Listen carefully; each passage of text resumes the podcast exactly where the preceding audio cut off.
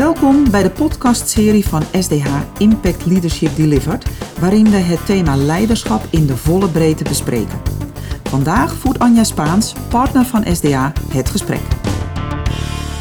Vandaag ga ik in gesprek met Yvonne Biemans. Yvonne en ik hebben elkaar zeven jaar geleden voor het eerst uh, eigenlijk gesproken en kennis gemaakt. Je maakte toen uh, tijdens uh, ons gesprek niet alleen een, een, enorme indruk op mij door het delen van je carrièreverloop, maar vooral vanwege je authenticiteit. Daarnaast deel je met mij je visie op leiderschap en het succesvol samenstellen van teams. En dat dit niet alleen woorden waren, maar dat je daar ook het gewenste resultaat mee hebt behaald, zien we terug in de mooie stappen die je hebt gezet. Na een aantal jaren actief te zijn geweest in de werving en selectie, kreeg je de kans om een joint venture uh, op te zetten, uniek genaamd. Volgens mij heb je die naam ook nog zelf bedacht.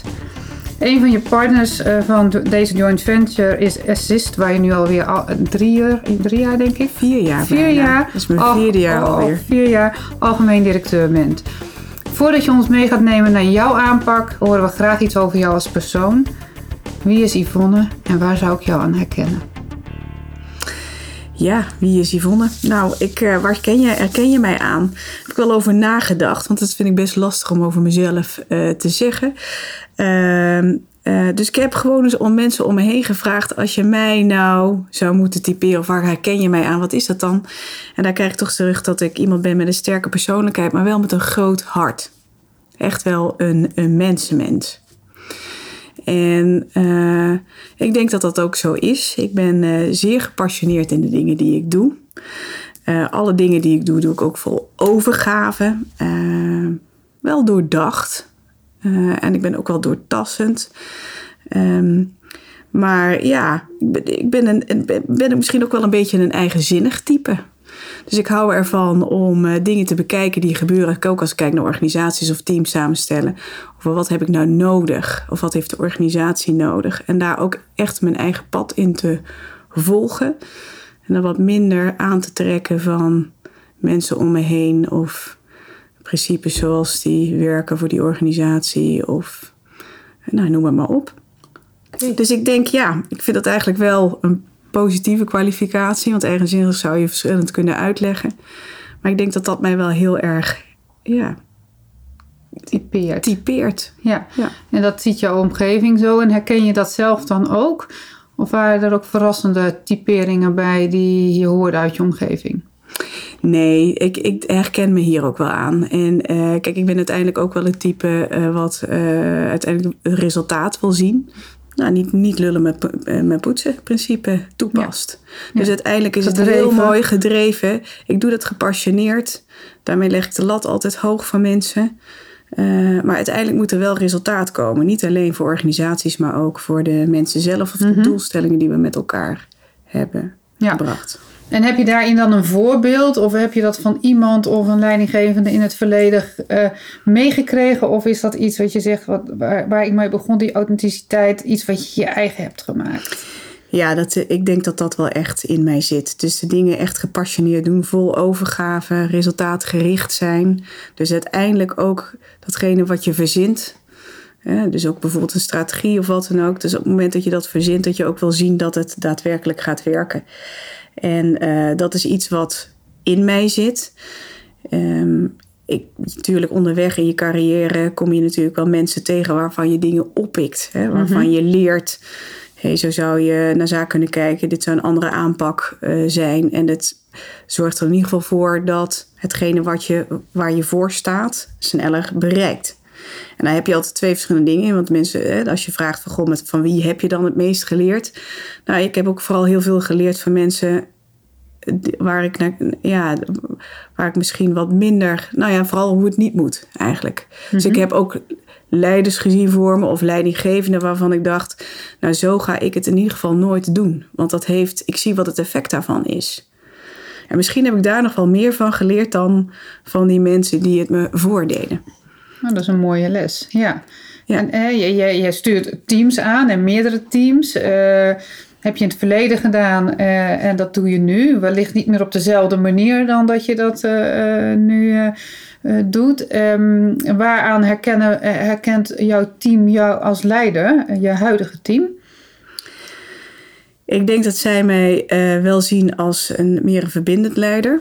Uh, ik, ik laat mensen echt wel heel erg vrij in de wijze waarop ze hun werk moeten doen.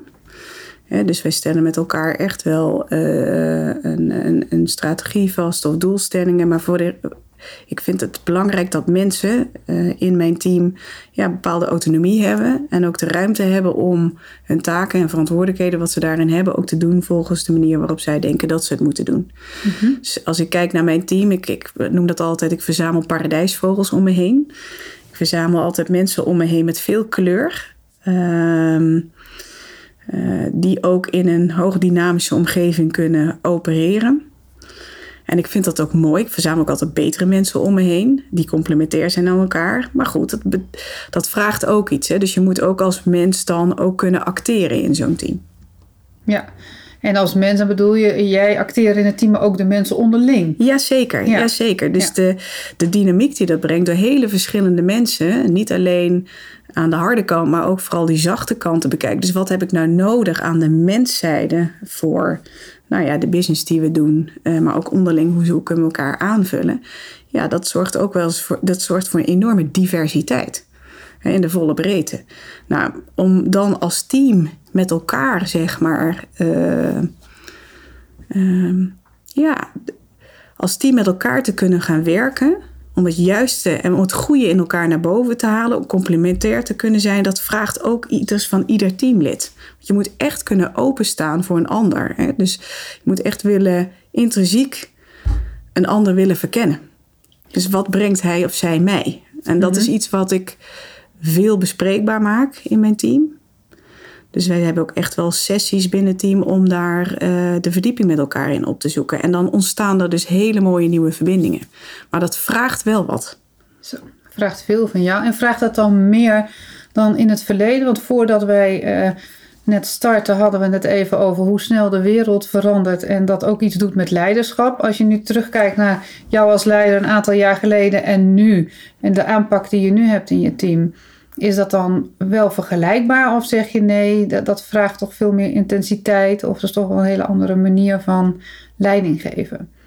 Ja, ik denk dat dat ook zeker is veranderd. Hè? Dus ook in de groei van mezelf. Hè? Dus als je kijkt naar jaren geleden. Ik denk dat ik altijd wel die basisprincipes heb vastgehouden. Wat ik belangrijk vind. En dat ik autonomie belangrijk vind. En dat mensen zichzelf moeten kunnen ontplooien. Of veel ruimte is voor ontplooiing ook.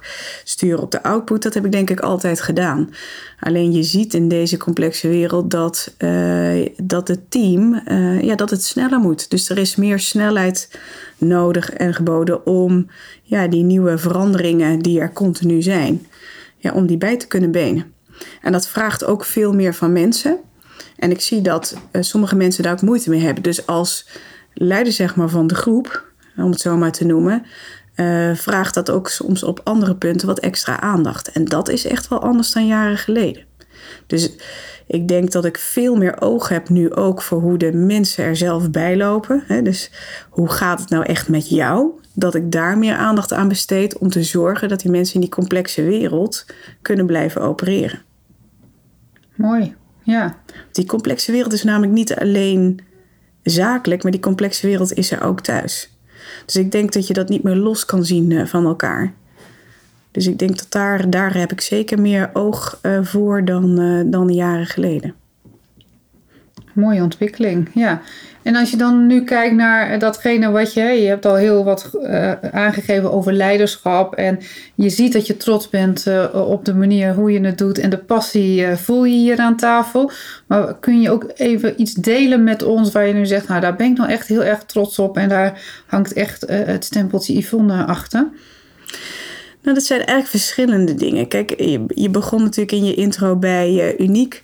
Ik ben echt trots op het bedrijf wat we daar hebben neergezet. En dat is ook niet alleen mijn verdienste. Dat, is, dat doe je met elkaar. En ik denk dat mij dat juist typeert.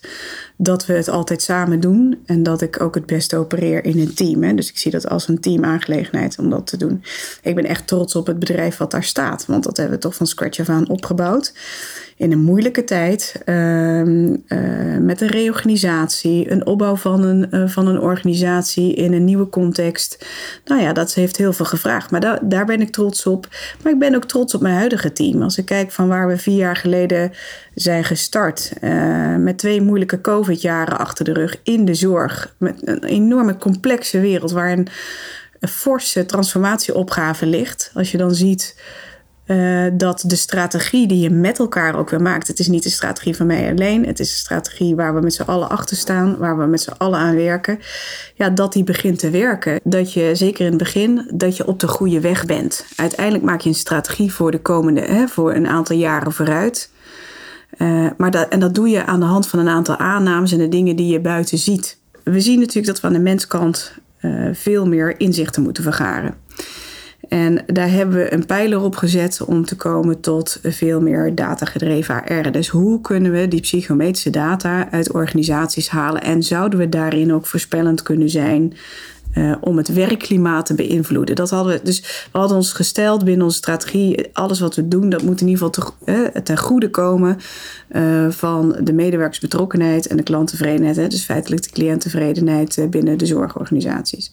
Nou, uiteindelijk hebben we door middel van het verzamelen van die data gezien op welke punten we daadwerkelijk impact kunnen maken. Dus het werkklimaat kunnen aanpassen. En wat we daar, wat voor interventies dat we daarvoor moeten doen. Nou, als je dat ziet, dat dat het begin is van een totale verbetering op de hele organisatie. Dat is eigenlijk je eerste stap. Ja, dan, dan zie je dat dat wat doet binnen organisaties. Je, dat je daardoor andere keuzes kunt maken.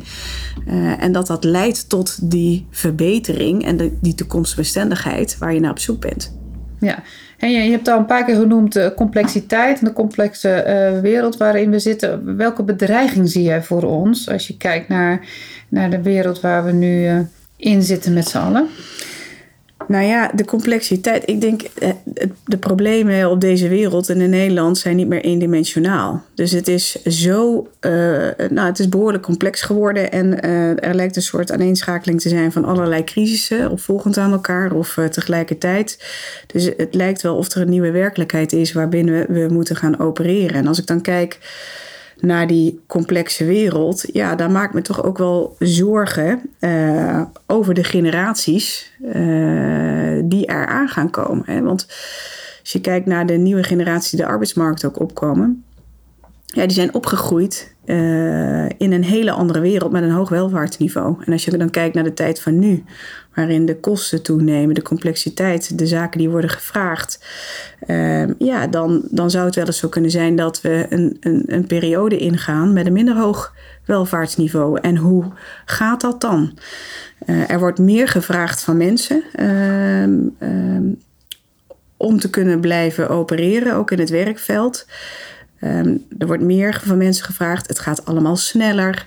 Nou, en hoe zorg je nou dat die ja, nieuwe medewerkers of überhaupt wij als mensen gewoon overeind blijven? Ik vind dat, ik vind het een lastige uh, opgave. We zien toch echt wel ook als je kijkt naar het ziekteverzuim, ja, dat er veel jonge mensen zijn die uitvallen, omdat ja, vanuit hun perspectief de wereld niet ja, die zouden ze het liefst maakbaar maken. Hè? Dus eh, zo zijn ze ook een beetje opgevoed. Nou, de wereld is niet maakbaar. Precies zoals jij dat wil. En wat doe je dan op het moment dat iets tegenvalt? Mm-hmm. Ben je dan in staat om voldoende bij te schakelen? Ben je mentaal voldoende wendbaar om uh, dan een ander pad te kiezen en ervoor te gaan? Ja. Dus ik zie daar binnen. Kijk, ik kijk dan meer naar wat, wat ligt binnen mijn beïnvloedingssfeer. We zien dat die wereld complexer wordt. En hoe ga je dan binnen die, die wereld, die maar beperkt beïnvloed is door mij als persoon of door de mensen om ons heen, hoe creëer je dan een, een, een wereld voor jezelf uh, waarbij je uh, de dingen kunt doen die jou, ja, de dingen kunt doen die jou, die jou uh, waarin je je passie kan volgen, waarin je je werk kan leven, waarin je kunt, überhaupt kunt leven. Ja, en maak je dat ook bespreekbaar met je team? Zijn dat onderwerpen die je ook op tafel uh, legt op deze manier? Ja, omdat ik mensen zie worstelen daarin. Dus, ik, dus uh, ik denk dat het gesprek aangaan over, um, als je kijkt naar werk dan, um, wat beweegt jou? Waarom doe je de dingen die je doet? Die gesprekken voeren. En wat is nou eigenlijk je passie? In plaats van het nastreven van bepaald materialisme, bijvoorbeeld. Uh, wat is dan je echte passie? En waar ga je nou voor? Waar word jij nou echt gelukkig van? En doe je dan de dingen die jou echt gelukkig maken? Of moet je dan eigenlijk hele andere keuzes maken? Dus ik denk dat, uh, dat die gesprekken, die, die, uh, die voer ik wel. Daar maak je ook echt tijd voor. Ja, daar maak ik echt tijd voor. Dat is ook dat is echt wel anders dan, uh, dan voorheen. En dat is nodig. En dat is misschien nog wel meer nodig naar de, de, de jongere generatie.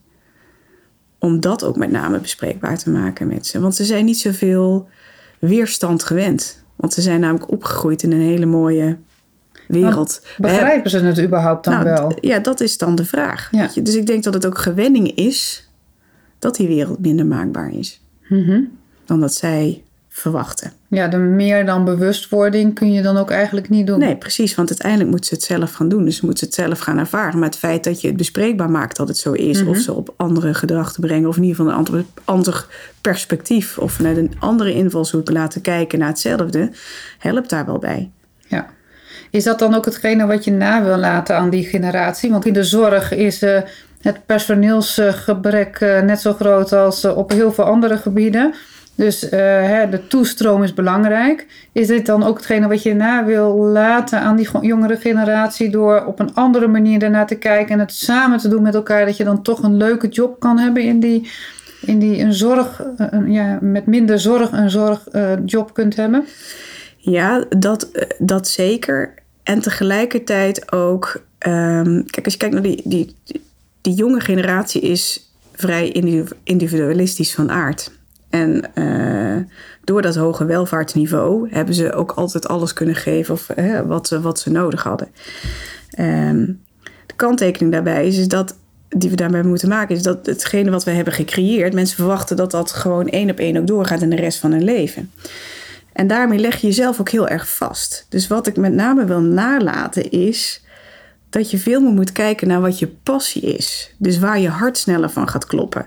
Belangrijk dat je je eigen pad volgt, even los van wat de rest van de wereld van vindt. Uh, onafhankelijk blijft en zelfstandig, omdat dat. Dat is maximale vrijheid. En als je die vrijheid voelt, kun je veel gelijkwaardiger in relaties zitten zowel werk als privé, wat je uiteindelijk ook gewoon een gelukkige mens maakt. En ook, ik geloof ook heel erg dat je daardoor op basis van gelijkwaardigheid, gelijkwaardig in relaties zitten, dat je daarbij ook veel beter ja, tot prestatie kan komen. Zou dat dan ook nog iets betekenen voor de, de aanpak in je organisatie als je kijkt naar structuren of uh, werktijden? Of hè, dat je daar ook nog op in moet spelen? Of zeg je nee, um, het gaat nu echt om mentaliteit. Het is niet de structuur die daar uh, ook in moet veranderen. Ik denk dat we wat flexibeler moeten zijn in de structuur.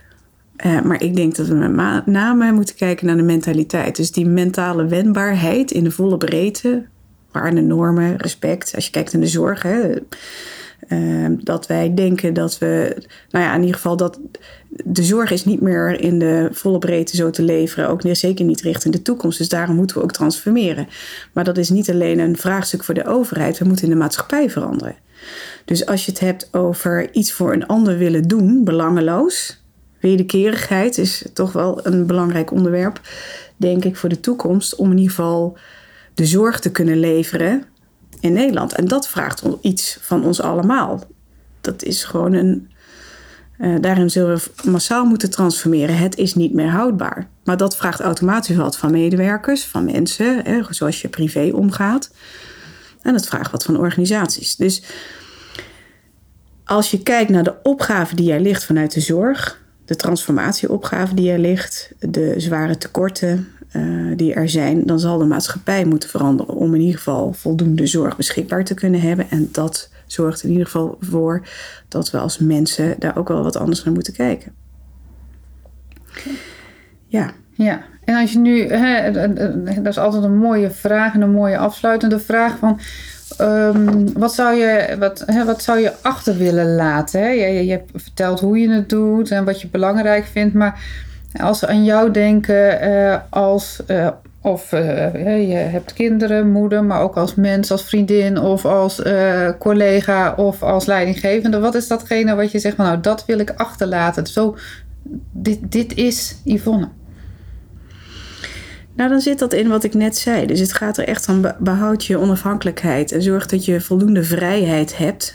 Uh, en dat ook zo organiseert, zodat je ook de keuzes kunt maken uh, die, bij jou, uh, die bij jou passen. En als ik dat zakelijk bekijk, hè, dus vanuit meer vanuit mij, vanuit de zorg, vanuit assist nu, ja, dan zeg ik ja, dat goede zorg um, verlenen en ontvangen in onze samenleving een verworvenheid is, maar ook een gedeelde verantwoordelijkheid. En ik denk dat dat iets is wat we ons echt moeten gaan beseffen. Um, dat we daar als ieder als individu ook een bijdrage in te leveren hebben. Want dit raakt ons namelijk allemaal. Dus ik denk dat dat iets is wat ik zou uh, willen, willen nalaten, de verschillende zaken. Oké, mooi. Heel goed. Oh nee, dat vind ik toch even een belangrijke. Ja. Um, als je iets doet, dan moet je dat intrinsiek doen. Dus als je dingen gaat doen, hè, of de wijze waarop je leiding geeft, de wijze waarop je organisatie stuurt, de wijze waarop je je werk uitvoert, als je dat gaat zien als een kunstje, dan is het ongeloofwaardig. Dus ik denk als je dicht bij jezelf blijft, je daarmee ook het echte verschil kunt maken.